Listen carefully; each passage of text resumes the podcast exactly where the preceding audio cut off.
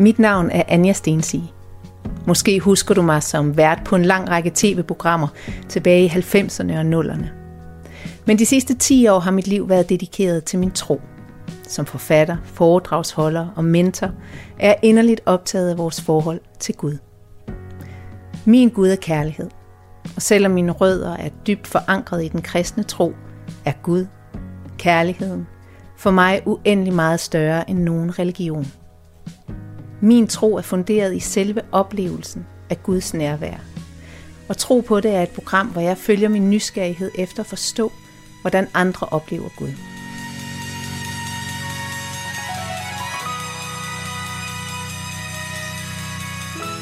Det her er mit første program som vært på Tro på det.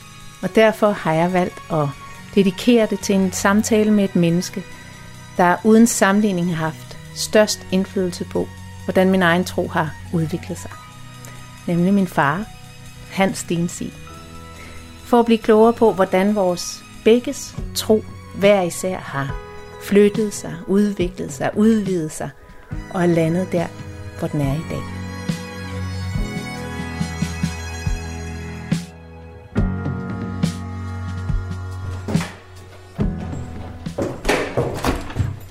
Hallo. Nej, du synes skat.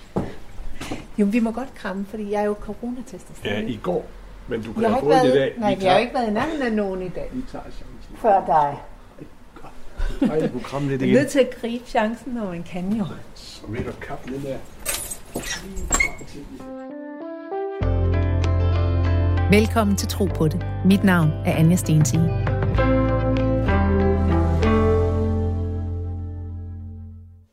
Men inden vi går derind. Så vil jeg godt lige tage et kig rundt i den her stue sammen med dig, fordi når man nu taler om tro, Ja. så kan man ikke rigtig være i tvivl om, at man er kommet ind i et hjem hos nogen, der tror. Altså tror man, man kommer ind i et intermissionshjem. Og det er man altså ikke. Jeg kan, hvor mange Jesus-figurer kan du sælge? Se. En, Hvad pegede du på der? Var det maleriet? det var Carsten Dahls maleri der. Ja. Og Man kan ikke se så tydeligt, at Jesus er der, men Nej, det det ved skal man man. vide. Ja. Ja. Ej, du kan se strålekransen. og så har vi jo Torvaldsen. Jesus deroppe. ja. Så kigger ned på os. Og her har vi den korsfæstede. Så Til et maleri. Kristus. Det er sådan et gammelt maleri, ja? Det er jo et, en kopi af et meget berømt maleri. ja. Eller uddrag fra et maleri. Og så, og så der, har vi jo øh, Heldig øh, med krucifix. Der hænger Ja. lige over sofaen. Yes. Ja. Og herover også over sofaen har vi også Heldig øh, Kristu. Heldig, hvad er det? Hvem er det? Jamen det er en keramiker, der bor i Skagen, eller han er død nu. Ah. En, øh, en mand, der lavede sådan nogle. Var han, var han sådan fine ting. specialiseret i at, at lave Kristusfigurer? Ja, Jesus det var han faktisk, og han lavede sådan en gammel drivtømmer og, og så keramik. Nå, Det er det, noget fint. gammelt. Ja. Sådan der. Og så har vi jo krucifixet, som en gammel ven Bjørn har lavet med sine egne hænder. Som hænger over den Som- anden del af sofaen. Yes. Ja. Så vi er, vi er omringet Omgivet simpelthen. af Jesus. Man kan, ikke, man kan ikke flygte fra det, var far. Nej, det prøver jeg Hvor ikke godt på. man ellers har prøvet. prøver ikke mere. Nej, ikke længere. Lever Nu ikke har du mere. overgivet dig. Men jeg kan da faktisk ikke huske i, øh, i mit barndomshjem, der var der ikke Jesus-figurer, eller Nej. religiøse Nej. figurer, eller maleri eller noget. Nej, det var det faktisk ikke. Det var mere noget journal, hvad hedder det, noget røde mor og Ja. noget, øh, Ja, noget socialrealistisk kunst. det var en anden verden. Ja. Kan du tage min kaffe, far? Jeg skal forbi den til at stoppe. Jeg har ikke en- Sværere. Jeg har ikke en ledig hånd. Sådan. Og hvad gør vi herinde? Siger, der er to muligheder. Kan jeg skulle lukke vinduet? Den ene er, at vi sætter os i sengene der, Ja. som jeg har ret i dagens anledning. Og den anden er, at vi sætter os i de stole. Jeg ved ikke, hvad det er bedst. Vi, altså, jeg er jo maligt anlagt. Det er jo også. Okay. Prøv at... det, ser helt, det ser helt vanvittigt ud der. Jeg ved, hvor tit der bliver lavet radiointerviews, samtaler øh, i en seng. Ja, en uforberedt seng. En uforberedt, ja, den er, var slet ikke forberedt på det her. Nej. Så nu, far, sidder jeg i den mærkeligste øh, øh, interviewposition nogensinde måske. Ej, det ved jeg ikke. Vi sidder plantet i, i din seng, i soveværelset, for at have mindst mulig støj omkring os, når vi skal, skal tale sammen. Tusind, tusind tak, fordi at, øh, at du har sagt ja til at, at tale med mig. Jeg ved godt, at det ikke er nogen som helst selvfølge, at du stiller op til sådan noget her. Og din første reaktion var også at sige nej. Har du, øh, har du lyst til at fortælle, hvorfor du, øh, hvorfor du startede med at sige, sige nej til at være med? Jamen altså, det er jo ikke noget, jeg er vant til det her. Altså, alt det, der foregår omkring min tro, det foregår inde i mit hoved. Og det er ikke noget, jeg sådan er vant til at tale om. Det tror jeg aldrig, jeg har prøvet før. Så det er faldet skræmmende på en måde. Og så tænkte jeg også, hvad skidt. Man skal ikke tage sig selv så højtidligt. Eller man skal usage lade være med at gøre det. Så derfor, så hoppede jeg på den. Det er jeg meget glad for. Men det er også intimt. Det er et ja, det er. intimt rum. Ja. Men samtidig så vil jeg jo så også sige, at det kan godt være, at du ikke har talt med mange om din tro. Men vi to har talt om tro, så længe jeg kan huske tilbage. Det har vi. Det har vi. Og du er i virkeligheden den, som, som jeg har haft, som den, det primære menneske, jeg har kunne dele min tro med. Det er jo også fantastisk stor glæde for mig. Jeg starter altid de her øh, programmer, eller nu er det jo første program, men jeg har tænkt mig at starte alle, alle de her programmer med at, at stille et spørgsmål, som, øh, som sådan set er, er meget simpelt, men det er jo ikke ens betydende med, at det er er enkelt at besvare. Og det lyder i al sin, sin enkelhed. Hvad tror du på? Ja, det er da også et stort spørgsmål, Anja. jeg tror på mange ting. Hvis nu snakker tro, tro, så tænker jeg på, at Gud han skabte jo universet på seks dage. Og så sad han der ovenpå sin møje og kiggede på skaberværket, og så så han, at alt var så godt. Og det øh, tror jeg på, at alt er så godt. Og det er jo på trods af, at øh, verden ser ud, som den gør. Folk vil måske nok synes, at man skal være mere almindelig tosset for at kunne sige sådan noget, når man ser på krig og blade og corona og ufred og alt det der. Men ikke desto mindre, så er det, jeg fuldt og fast tror på. Men hvad vil det, hvad vil det sige for dig, at alt er så godt? Det vil sige, at for mig er alt det, der sker, det er godt for os. Det kan være meget svært at se, når man sidder i lidelse og elendighed. Så derfor kan det lyde meget arrogant at sige sådan noget. Men en af sine, det er også derfor, jeg ikke taler højt om det. Mm. En af sine, så tror jeg, det er rigtigt. Jeg tror, at vi blev øh, sendt ud af den gode Gud ud af paradiset, efter vi har fået et æble og kunne skælde mellem godt og ondt. Så blev vi sendt ud i den øh, verden, han havde skabt. Det var bygget op af modsætninger. Godt og ondt. Sorg, glæde, kærlighed, frygt, yin og yang osv. Blev vi sendt derud som ubevidste, oprindeligt ubevidste øh, celler i Guds krop. Mm med det formål at vende tilbage til guddommen som fuldt bevidste kærlighedsvæsener. Det tror jeg, det er sådan det store. Mm. Og det er vi så i fuld gang med. Og der fik vi så en, øh, en ledsager og underviser med på vejen til at hjælpe os. For vi kom jo ind i den der modsætningernes verden med alvor, med begæring og drifter og alt det, det kan give ballade. Og den hjælp, vi fik med der, det var det, som nogen kalder for kammerlov. Mm-hmm øh, som hele tiden vejleder os i, at hvis vi vælger en forkert vej, øh, så er den der straks, og så møder vi mørket og modvinden. Det man kalder modgang. Og men, ledelsen. Men skal det forstås sådan så, at når alt er så godt, så er det fordi, at der er en, en mening med alting? Ja. Og et formål med alting måske ja. også? Ja, det er det. Mm. Det er jo interessant, når, når du sidder og fortæller sådan det her med, at det er jo, vi er både i paradisets have med Adam og Eva, og der er også karmalov. Det er, jo, altså det, er jo, det er jo også et interessant blik ind i, hvad er det, du tror på? For det er jo tydeligvis ikke noget, der har en, en sådan fuldstændig stringent øh, rod i nogen tydelig religion. Nej, det har det jo ikke. Altså, den måde, jeg tænker på det om, det har jo meget sin råd. Det, jeg blev inspireret af, det er jo øh, den gode Martinus, som jeg har snakket om tidligere. Men hvis lige skal det andet færdigt. Øh, det, var mod, det var modvinden og, og modgangen, når vi vælger et forkert vej. Og det er meget sjovt, at øh, synd betyder oprindeligt at vælge en forkert vej. Så hver gang vi vælger en forkert vej, så får vi det at vide og bliver lidt tilbage. Den rigtige vej jo nogle gange gør det ondt. Det er noget med, at vi lærer bedst gennem lidelser.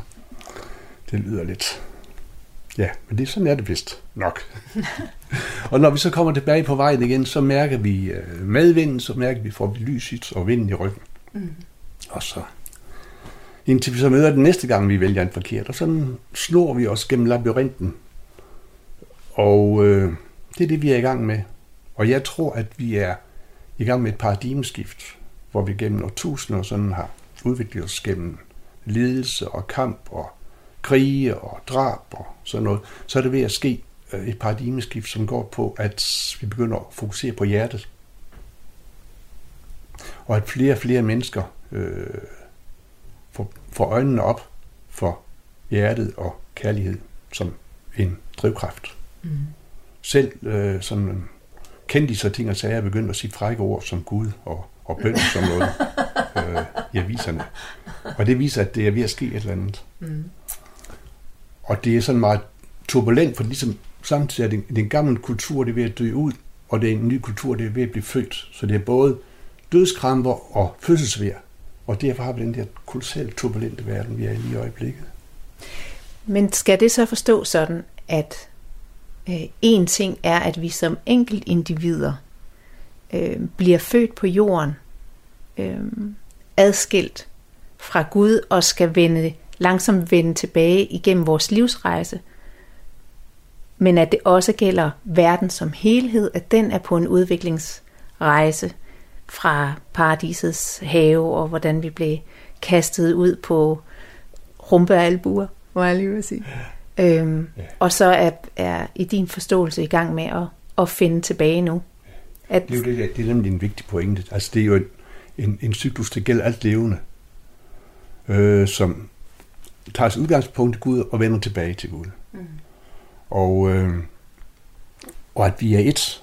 Altså nu er vi også kommet, vi er blevet øh, i den der udvikling, vi har været i, at vi er blevet, har fået udviklet vores individualitet til, til, det, til det sublime, og vores egoisme til det sublime. Øh, og det vil sige, at nu føler vi os adskilt fra alt. Vi er, står helt mål alene, men i virkeligheden er vi en del af en kæmpe, kæmpe helhed. Mm. Og hver gang vi sender noget ud øh, af tanker, ord og handlinger, så påvirker vi både helheden, samtidig med, at det vi sender ud kommer tilbage til os selv. Mm. Og den måde føres vi fremad. Mm. Og nogle gange tilbage. og apropos tilbage. Jeg vil gerne, øh, jeg vil gerne tilbage til, til begyndelsen med dig. Øhm, så vi kan blive klogere på, hvordan din tro er kommet derhen, hvor den, hvor den er i dag. Mm. Fordi du er jo født ind i et, i et indre missionshjem. Og, øh, og jeg blev ret overrasket, da jeg for nylig fandt ud af, at, øh, at farmor og farfar var indre missionske. Det, det var jeg slet ikke klar over. Og jeg tror, at det er min fordom, der, øh, der har været i spil, fordi at jeg havde et helt andet billede af, hvad det ville sige at være indre missionsk. Fordi farmor og farfar øh, var de kærligste mennesker, jeg nogensinde har kendt. Jeg blev helt rørt bare ved mm. tanken om det. Det var simpelthen som at, at træde ind i en, en boble af kærlighed og, og træde ind i deres hjem. At se ind i farfars øjne var som at... Og, øh, jeg, jeg tænker nogle gange, at det, det, det har føltes for mig som barn, som at se direkte ind i Jesus øjne faktisk. Mm. Så stor en ømhed, så stor en kærlighed lyste fra dem. Øhm, så, så at det skulle være et indre missionshjem, mm. sådan som, som jeg i min fordomsfuldhed havde mm. forestillet mig øhm, indre missionsk, øhm, det var i hvert fald ikke, altså det, der var noget, der ikke stemte overens. Så, så hvordan vil du beskrive det hjem, du voksede op i trosmæssigt? Jamen, jeg vil beskrive det på samme måde som dig. Selvom jeg jo ikke øh, kun har, har glansbilledet, men selvfølgelig også andre ting. Men altså, jeg vil beskrive den som den øh, gode intermission, ikke den karikerede intermission. Den, den øh, kendte jeg også, den havde de også kontakt med. Men det var det ikke en del af. De var øh, udsendt meget kærlighed. Og de var ikke øh, fordomsfulde. Når de var øh, strenge i deres opdragelse, når, når man ikke måtte gå til dans og, og drikke alkohol og, og sådan noget, så var det jo ud fra en, øh, at de gerne ville beskytte deres børn mod Lucifers snare mm. og syndens vej, som alt det der, for at holde vejen tilbage til Gud, så godt som de nu kunne gøre for os. Så, så det var et barndomshjem, hvor, hvor øh, forestillingen om det onde øh, var til stede, fordi det, det var vel det, I skulle beskyttes mod. Yes. Ja, ja. ja helt bestemt. Jeg kan huske, øh, nogle gange fik jeg lov, når de ikke var hjemme, til at falde søvn op i deres dobbeltseng.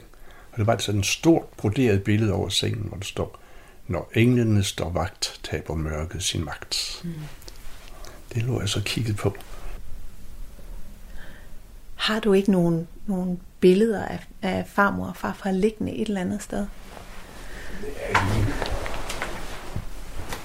Op på væggen. Nå, jeg herover. Hvis jeg tænder lyset her. Og er der sådan en helt familievæg her? Ej, se nu der. Hvad er det? Det er mine kusiner, de står Ja, sammen med, det er ikke? det nemlig. Det Ja. ja. er Nina og, og Anne. Men prøv lige at se. Det milde, milde ansigt, han har. Han var en smuk mand også, Ja, det var han. Han Ja. ja. kunne se så kærlig ud.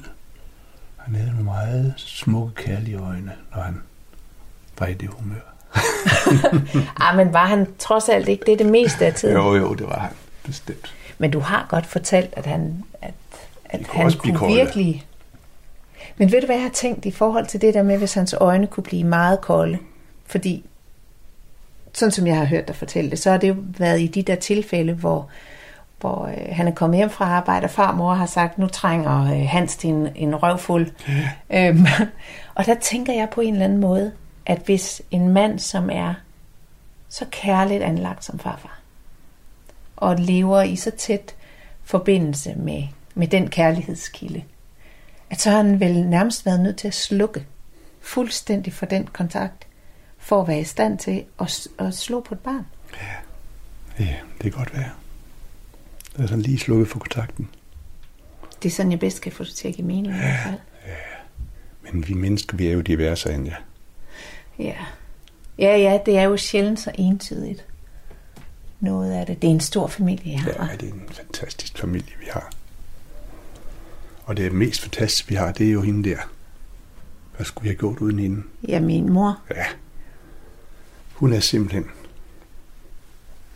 Hvad hedder sådan noget? Hun er ankeret. Ankeret. Hun er klippen. Ja. Og hun har jo den velsign ved den der øh, barnetro. Hun hviler jo i den. Hun er har jo, aldrig haft det store behov for Åh. at skulle snakke om tro, vel? Nej, hvorfor skal man snakke om det? Nej, kom nu, lad os nu få gang i noget og gøre noget, Ja, i stedet for alt det snak. det er rigtigt. Og når jeg har siddet med, med hovedet op i en sky og tænkt store tanker, så har hun været rigtig god til at få mig tilbage til virkeligheden. Ja. Og så har hun en omsorg, som er helt utrolig. Over for hele den store familie, ikke? Ja. Helt vildt. Ja, Så hvad skulle vi have gjort uden hende? Vi har været heldige med hinanden, ja. meget. Jeg tør faktisk slet ikke tænke på, hvor du var fløjet hen, Nej, lige hvis præcis. ikke det havde været for hende. Nej, nej. Hende som, som hoved, hovedpille, så alle de der børn, de satte du baduner i også. Altså, man har fem børn, så kan man altså ikke flyve så højt. Man kan prøve. Ja, det gjorde jeg også. Ja, det blev hurtigt hævet ned igen. Ja. Så og det men er der er vi alle sammen op på, Ja. på billedet her. Fem børn, det er jo også helt vildt. Jeg kan huske, jeg spurgte dig engang netop om det der, fordi jeg var så... Jeg synes, det var så hårdt at stå med tre børn og, og samtidig have så stærk en følelse af, at der var noget, jeg skulle, og jeg ville bare så gerne være i den der forening med Gud i virkeligheden.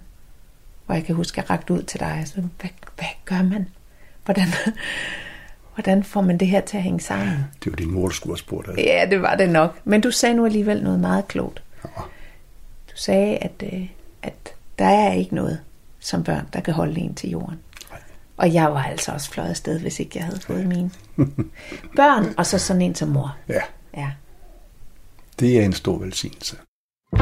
Radio 4 taler med Danmark. Hvad troede du på altså som, som dreng? Hvad, hvad bestod din tro af dengang? Altså, der havde jeg jo den der helt naturlige barnetro, hvor man tror det samme som ens far og mor. Jeg synes måske, det var lidt træls at skulle med i kirke, for det var lidt kedeligt sådan noget, men der havde jeg ingen problemer med. Det var først, da jeg kom på puberteten og begyndte at, tænke selv. Så sker der jo tit noget. Hvad skete der? Jamen, så sker der det, at øh, så begynder man at sætte spørgsmålstegn ved alt det, forældre står for.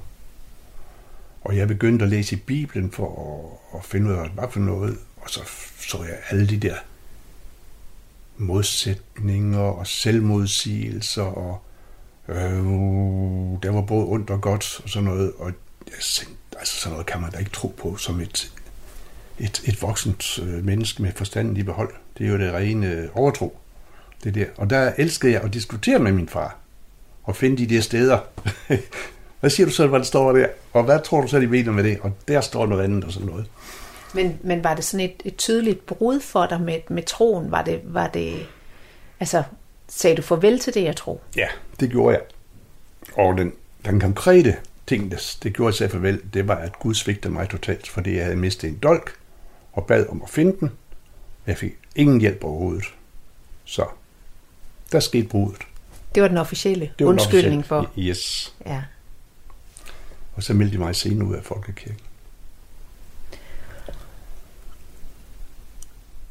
Hvad var det så, der, der ledte dig tilbage? Ikke at du, du landede jo aldrig nogensinde det samme sted, Nej. men, men jeg er jo vokset op i et hjem med, med en far, som troede. Det, det har jeg aldrig været i tvivl om. Så hvordan, hvordan fik troen plads i dig igen? Der skete det, at da vi ventede øh, Nina og Rikke, Mine søstre, ja, tvillinger. Og, og vi havde dig om morgenen forvej. Det vil sige, vi stod for at skulle have fire børn på fire år. Ja. Og jeg var træt, og jeg havde hovedpine, og jeg tænkte, hvordan skal jeg dog klare det? Og så havde jeg hørt om meditation, om øh, TM, så det lærte jeg Og TM, det er transcendental meditation. præcis, ja. Ja. Og det betød en kolossal ændring for mig. Øh, pludselig var jeg fuld af energi, og jeg i øh, en hovedpine forsvandt. Jeg kunne helt konkret mærke, hvordan spændinger forsvandt i hovedet på mig. Og jeg blev gladere, og jeg tidligere sådan havde haft depressive tendenser, selvom jeg havde ferie. Øh, så jeg blev gladere og friskere, og, så det var helt fantastisk. Mm. Så der begyndte det. Og sådan øh, gik det sådan. Hvor, der, jeg skal bare lige høre, hvor- hvordan begyndte troen Ja, at det- komme ind øh, Den på kom grund af meditation? Der. Nej, den kom ikke ind der. Og jeg kan huske, at min far og mor, de var hunderede for, at jeg skulle blive hindu. Oh, Det var altså ikke godt. Øh, det er svært at blive, blive hindu, eftersom så vidt jeg ved, betyder det sådan set nærmest bare inder. Ja, de forstod noget andet ved det. Øh, det kom senere, fordi jeg begyndte at læse om øh, alle de der... Verden blev pludselig større for mig. Mm. Øh, den spirituelle verden åbnede sig ligesom på mig gennem det, jeg læste. Og så gik det nok 3-4 år, hvor jeg læste meget af den slags... Og jeg tror, Og, og hvad var det for nogle ting, du læste? Var det sådan noget Østens Ja. øh, filosofier Ja, og sådan noget? det. Yes, det var meget af det. Så kom jeg i gang med at læse uh, Rudolf Steiner, antropos, antroposofiens Ja. fader, og, og noget teosofi, og så endelig også Martinus, den danske åndsvidenskabsmand. Mhm. Jeg læste hans øh, livets bog på 3.000 sider. Øh, og det var en åbenbaring simpelthen. Og der står øh, Kristus og kærligheden og, og guddommen jo helt centralt i hele hans verdensbillede. Og bare lige for at få lytterne med, øh, kosmologi, det er en, et, en verdensopfattelse, eller, eller, eller hvad? Det er en beskrivelse af, af kosmos, hvordan alt hænger sammen i kosmos. Ja. Og hvordan det har været, og hvordan det vil blive. Og der har- kommer han med en komplet øh, beskrivelse af, hvordan han mener, kosmos hænger sammen, universet hænger Og sammen. det gjorde Rudolf Steiner i og sig også. Og deres kosmologi minder meget om hinanden. Men med Rudolf Steiner, han er tysk akademiker. Og det er øh, et helt andet sprog. For Martinus, han var en, en, en bunddreng, der er gået fire år i skole op i Sindal. Mm. Og med vilje ikke læse bøger for at ikke blive påvirket af det. Han fik det, der hedder øh, sin kosmiske fødsel, han blev 30 år. Hvor han pludselig fik evnen til at, at se ind i det, man kalder Akasha, øh, krønningen, eller Guds hukommelse. Den havde Steiner også. Og derinde, der kan man simpelthen se alt, hvad der er sker og vil ske. Så bare lige for at igen lige have lytterne med, så, så du siger, både Martinus og Rudolf Steiner, det de har baseret deres kosmologier, de her beskrivelser af, hvor alting sammenhæng, det er baseret på, at de har oplevet en eller anden form for åbning, Ja. hvor de er blevet forbundet til det, du kalder Guds hukommelse, Ja. hvorfra de kan se alt. Ja.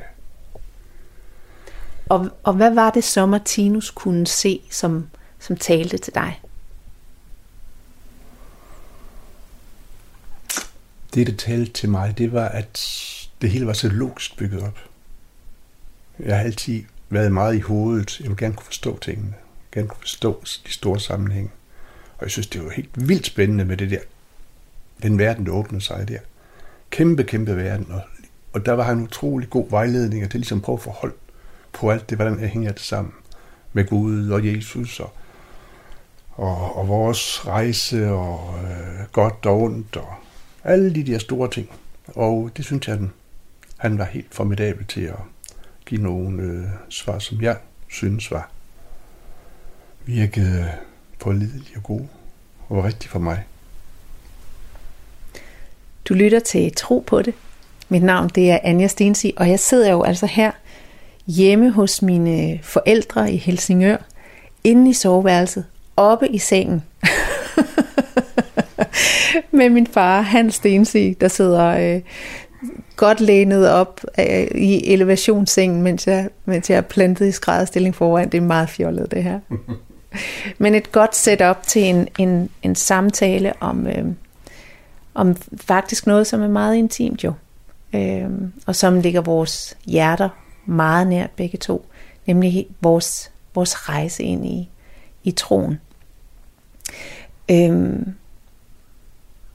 det, der jo så sker med Martinus, lyder det som om, er, at også nogle af de kristne elementer, at Kristus, at Jesus, øh, får en plads i dit, i dit trosliv igen. Øh, jeg er lidt nysgerrig på det her med, hvordan vi øh, bliver påvirket øh, trosmæssigt af vores ophav i sagens natur, når jeg nu sidder her øh, sammen med dig. Hvordan ser du dine forældres tro, som jo var indre missionsk, øh, hvordan ser du den være til stede i din tro i dag? Øh, hvis man tager essensen af min forældres tro, og essensen af min tro, så er det det samme. Og så er det samme som din tro. Ja. Og det er også det, der fascinerede mig ved Martinus, at det var kærligheden, der er i centrum. Altså, jeg aldrig troet på et helvede og alt det der djævelsnak. Men hvad han siger, det er det ubehagelige gode og det behagelige gode. Det er Martinus. ja. Ja. Den behagelige kærlighed og den ubehagelige kærlighed, som føres igennem det hele. Ikke? Mm. Så han var inde ved det, som jeg også synes er helt, helt centralt, øh, som er kærligheden. Og det var også det centrale hos, hos farmor og farfar. Ja, det var helt sikkert. Mm. Altså, det står på deres gravsten, Gud er kærlighed. Mm. Jeg synes, det er interessant det her med, hvordan vi øh, giver vores tro videre, eller påvirker videre. Altså, du har jo fem børn, og hvor mange børnebørn? 12 børnebørn? børnebørn. Har du gjort dig Fem nogle sviger- tanker, hva? Fem svigerbørn. Og fem svigerbørn, de er nok endnu sværere at påvirke end de andre, det ved jeg ikke.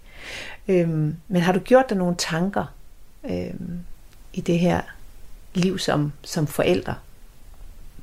Om, øh, om der var noget, du gerne ville give videre? Jeg, jeg kender jo bare fra mig selv det her med, at når noget øh, fylder så meget, og bliver så, så vigtigt, for mig er troen kernen i alting. Øhm, jeg, jeg ser alt med de kærlighedsbriller. Mm.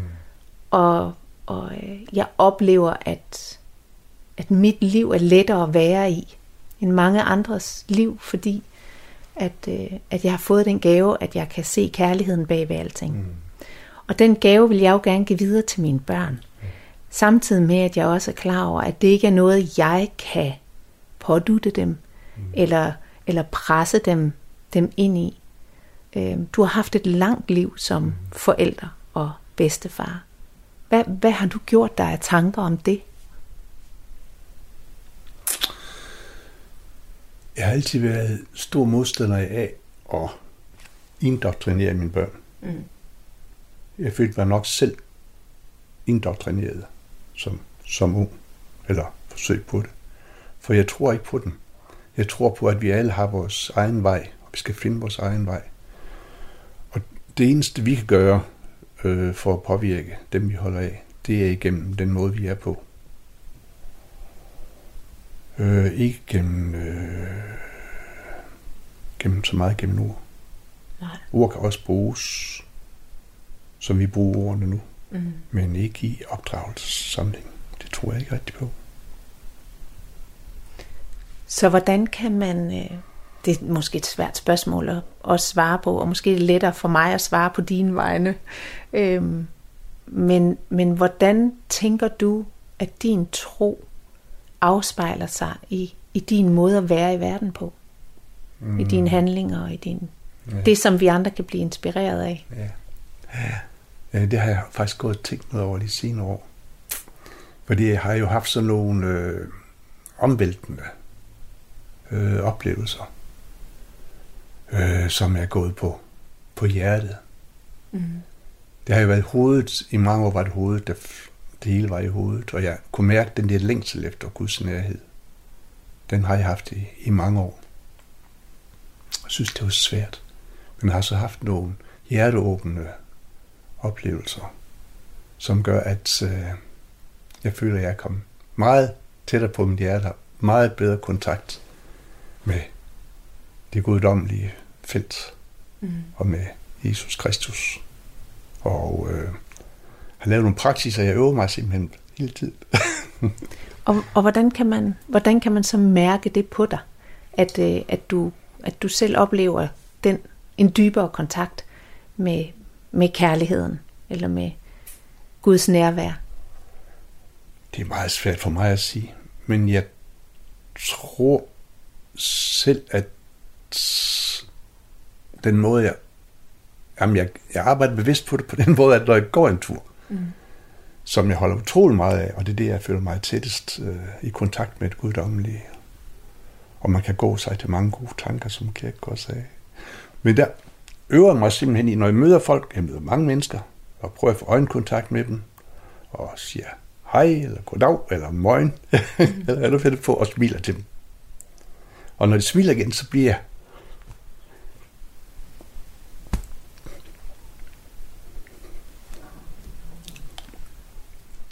så bliver jeg glad. Og rørt. Ja, det gør jeg nu. Det ja. gør jeg ikke, når jeg går derude, så synes jeg bare, det er dejligt. Ja. Og så kan jeg se på dem, de også ser glade ud.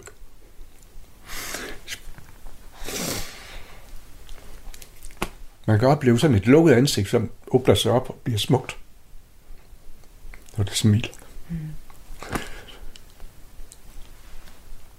Det er sgu da ikke noget at tude over. Jo, det er. Det er det jeg forstår godt, du bliver rørt, fordi jeg genkender det der fuldstændig. Og, og jeg tror, at grund til, at vi bliver så rørt over det, er fordi vi, vi, øh, vi genkender Gud i hinanden, når vi, når vi ser ind bagved, når vi giver hinanden lov til øh, det der glimt, og vi ser hinanden ind i øjnene, øh, og vi, og vi sender, et, sender et smil afsted, eller sender en gnist af kærlighed afsted, øh, så, sker der, så sker der en genkendelse, vi, vi, øh, vi husker. Øh, vi husker Guds mm. tilstedevær i os og i dem, og at vi er, at vi er forbundet i det. Mm. Og der er ingenting, der er mere rørende i hele verden for mig, Det er meget vist og velformuleret. Det har du nok ret i. Men altså, jeg er også blevet en gammel, grødlabil mand. og jo mere jeg kommer i kontakt med hjertet, jo lettere kommer jeg til at græde. Mm. Så jeg oplever, at folk de, de gør noget godt noget. Så. Ja, jeg skal ikke gå biografen med mig i hvert fald. ikke hvis jeg ikke vil om det med. Men, men, men det er jo faktisk igen det samme. Det der med, jeg har sådan et billede af, at alt hvad der rører os, det er, det er, er der, hvor vi genkender Gud. Altså alt det, der bevæger vores hjerte, når vi ser øhm, andre være gode mod hinanden, mm. og vi begynder at græde over det. At det er fordi, vi genkender Guds tilstedevær i den handling. Ligesom når vi ser en solopgang, og vi bliver bevæget over den skønhed, mm. så tror jeg, det er fordi, at vi genkender Guds tilstedevær i den skønhed. Jeg tror, du er fuldstændig ret i, Anja. Går vi bare på? Du synger bare. Ja, okay. Hvad er det, min Marie, som gør det, at vi to vi tale eller tie på færre og i ro, som føler vi er sammen, som kirken og den sammen, som præster menighed, som præster menighed. Det er, at vi bevæger hinanden som vi er. Det er, at vi kan bære hinanden som vi er. Det er, at vores munde, de våge eller blunde, dog mødes i et kys. Dog mødes i et kys. Da jeg sådan begyndte at få mere kontakt med mit hjerte, så undrede det mig, at, at det var tit i form af sådan en tyngde. Og jeg, og jeg tænkte jo, jamen, det er jo, man siger jo, det er sorgen, der tynger hjertet og sådan noget, ikke? Øh, så det forundrede mig. Så faldt jeg for ikke så lang tid siden over et lille dejligt digt af Morten Nielsen, hvor han siger, verden er våd og lys. Himlen er tung af væde. Hjertet er tungt af lykke. Ja. Lykkeligt nært af græde sig lige ved græde igen. Ja. Og det er sat nogle ting på plads. Altså, hjertet kan godt være tungt af lykke. Åh oh, ja. Og den, den, får jeg, den får jeg hyppigere og hyppigere. Og det er jeg glad for. Og det betyder også, at jeg har fokus på den her region meget mere end jeg har haft tidligere. Mm. Men det oplever jeg jo også, at det er igennem hjertet, at, øh, at vi er forbundne ja. til, til Gud. Mm. Og det er derfor, kærligheden er så afgørende. Mm. For mig er Gud mm. kærlighed. Mm. Men, men at hver eneste gang, vi oplever kærlighed, følelsen af kærlighed, mm. så er det kærligheden selv, der er til stede. Mm. Så oplever vi selve kærligheden, ja. Gud. Så er vi i kærlighedens hjerte, som er Gud. Ja. Hvordan... Øh, store, det er store ting, men ja. Men det bliver jo ikke meget større. Nej, det gør det jo ikke. Det er støst. Hvordan... Øh, nu er du så farmor og farfars afkom. Ja. Og jeg er dit afkom. Ja. Og øh, der er elementer af farmor og farfars tro, der er forplantet i dig, som du har båret med videre. Men der er jo også en hel masse, der adskiller sig. Hvordan oplever du, at, at vi to, øh, eller at vores tro, hvor ser du øh, din tro både videre i mig, og hvor ser du os adskille os? Mm. Altså, jeg kan godt blive misundelig på dig, for det jeg går og bøvlet med i mange, mange, mange år, at få kontakt med hjertet, og som jeg stadigvæk arbejder hårdt og intens på, de har du fået som gave. Godt nok øh, på baggrund af en depression, som var barsk. Mm. Du, du fik den foræret som gave, og det er jo helt fantastisk. Gave, du har fået der. Og jeg er jo fuldstændig enig med dig i, i den essens, som du uddrager af det. Der er det ingen, der er det ingen nogen øh, divergenser. Jeg vil bare lige stoppe dig et øjeblik. Fordi jeg tænker, at vi skal lige have, have vores kære lyttere med i, i, øh, i hele den her følgeslutning af, hvad, hvad, det var for en, hvad det var for en gave, jeg fik, og hvordan det kan være, jeg lige skal... Jeg, jeg tager, tager lige historien øh, tre skridt tilbage. Øhm, fordi jeg for 10 år siden, øh, er det vel, oplevede en, øh, en øh, dyb depression, som, som satte mig helt ud i 6-7 måneder. Men som, da jeg var ude på den anden side, viste sig som noget, jeg selv oplever som en stor gave. Jeg oplevede det som en, en transformation meget mere end en egentlig øh, depression, selvom det absolut var redselsfuldt og tungt og mørkt. Øh, men det, der var sket med mig, var, at, at mit hjerte simpelthen havde åbnet sig, at, at fordi jeg ikke kunne, kunne opretholde alle de forsvarsværker og facader, som, som vi bærer rundt på, fordi depressionen var så tung og så smertefuld, så jeg, jeg var nødt til bare at give slip på det hele. Så var det som om jeg fik adgang til, til det, der gemmer sig inde bag, til min sjæl, til, til den kærlighed, som, som vi alle sammen kommer af. Øhm, og den adgang gjorde, at jeg, jeg fik et fuldstændig nyt perspektiv på verden. At jeg kunne møde mennesker fra et helt nyt sted. At, øh, at jeg kunne fagne mig selv og min egne, min egen smerte og mit eget mørke fra et, et sted fyldt med lys og kærlighed. Så jeg ved at tillade mig selv at blive i den nøgne, sårbare tilstand, fordi jeg undlod at tale forsvarsværkerne på igen bagefter. Så fik jeg adgang til noget øh, meget særligt, som ændrede mit liv. Øh, ja, så det var bare lige, bare lige for at, at få, få alle med i fortællingen. Og så for bare lige at samle op der, hvor du var. Jamen, at du siger, at du, du var misundelig på, at jeg havde fået den gave. Skal man kunne se, at jeg laver anførselstegn? Jeg var ikke misundelig, misundelig. nej, nej, det ved jeg, jeg godt. synes, det var fantastisk. Fantastisk for dig. Helt ja. fantastisk. Jeg tænkte, have det bare med mig. jeg vil ikke anbefale den vej der. Nej, altså det er jo en, en, en kæmpe tur i Guds kæmpe store vaskemaskine mm. med fuld øh, omdrejningshastighed. Ja. Så kommer man renset ud. Mm. Så, så for at bare lige tage den tilbage til, til spørgsmålet. Hvordan ser du så, at vores, vores tro er forskellig? Eller er der overhovedet nogen forskel på, på vores tro i virkeligheden? Derfra, hvor du sidder. Det er, det er ikke nogen øh, kvalitativ forskel, det er den samme. Jeg kan mm. fuldstændig identificere mig med det, du siger. Øh, bortset fra, at, at min tilgang, altså jeg skal helst have hovedet med hele tiden. Mm. Det behøver du ikke. Du kan godt slå hovedet fra. Jeg har det bedst med hovedet slået fra. det er en stor velsignelse. Det er en stor gave. Jeg render helst rundt med hovedet under armen. Nej, det, er, det, og det kan, sådan er jeg bare indrettet, at jeg skal helst have hovedet med. Mm. Men jeg er jo meget, meget lykkelig for, at jeg synes, jeg er at få hjertet med. Jeg blev endnu, jeg er altid, nej ikke altid, men jeg er et glad og venligt menneske, og jeg er blevet endnu gladere, måske også endnu venligere. og har et nemt liv, fordi at jeg er jo så bevis på, at det, man sender ud, det kommer tilbage igen.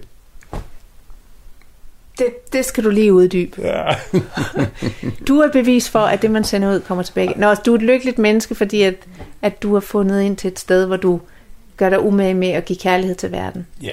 Så derfor er du ja. velsignet med et, ja. et kærligt og, et, og relativt let liv. Det kan godt blive lidt hovske hovske. Sådan er behøver arbejdsgang altså absolut ikke at være.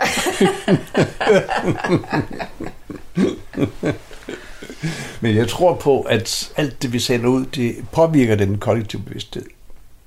Og, og samtidig, at alt det, vi sender ud, kommer tilbage til os selv igen. Mm. Så derfor er det jo sund fornuft. Gør mod andre, hvad du vil, de skal gøre mod dig. Ja. Kun på en egen måde, vi er i grunden i.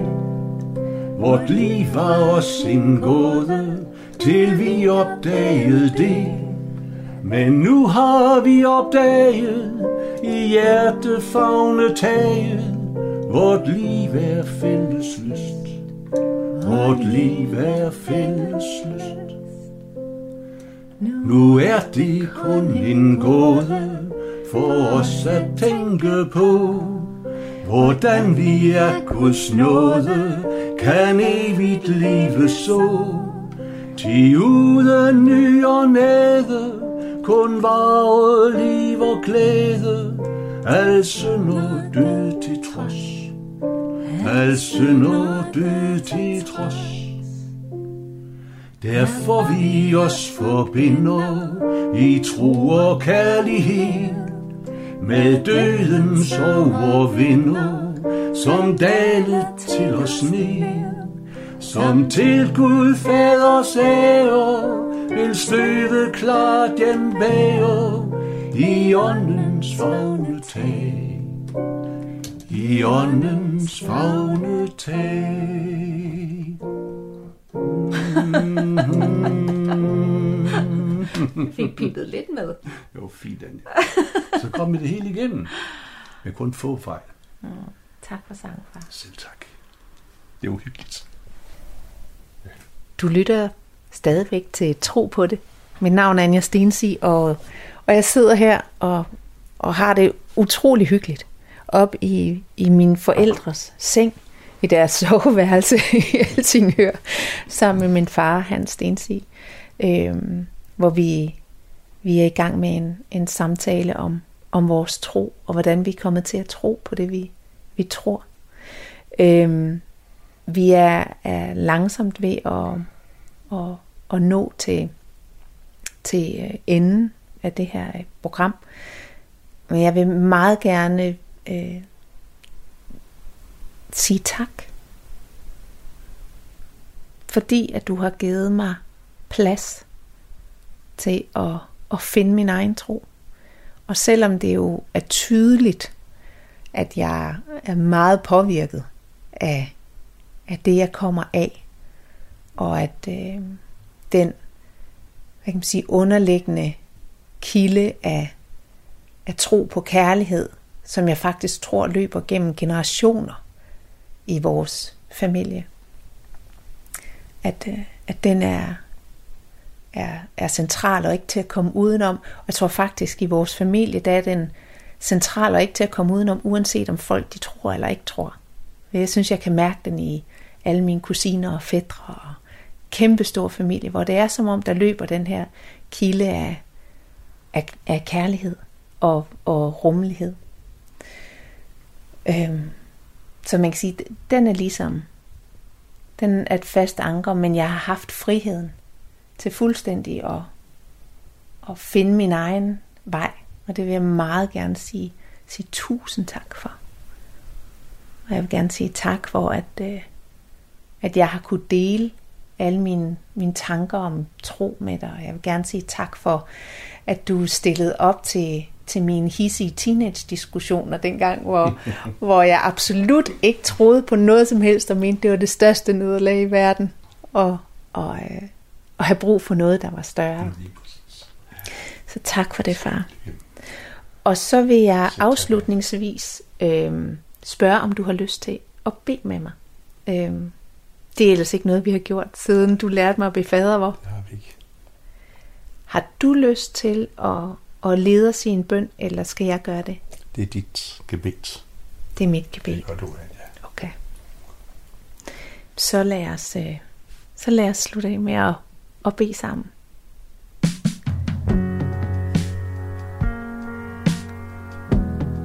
Elskede Gud, må vi i dag mærke dit nærvær i alt, hvad vi gør.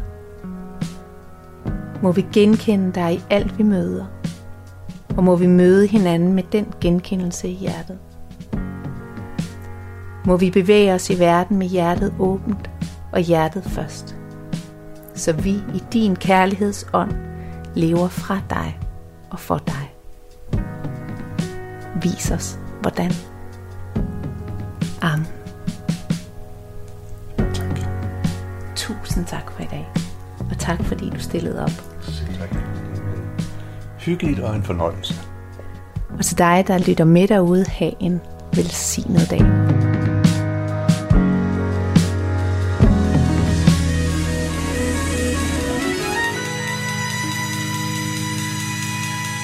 Du har lyttet til Tro på det. Mit navn er Anja Stensi. Du kan genlytte programmet på Radio 4's hjemmeside, eller hente det der, hvor du henter dine podcasts. Jeg er tilbage på næste lørdag kl. 8.05 med en ny samtale om tro.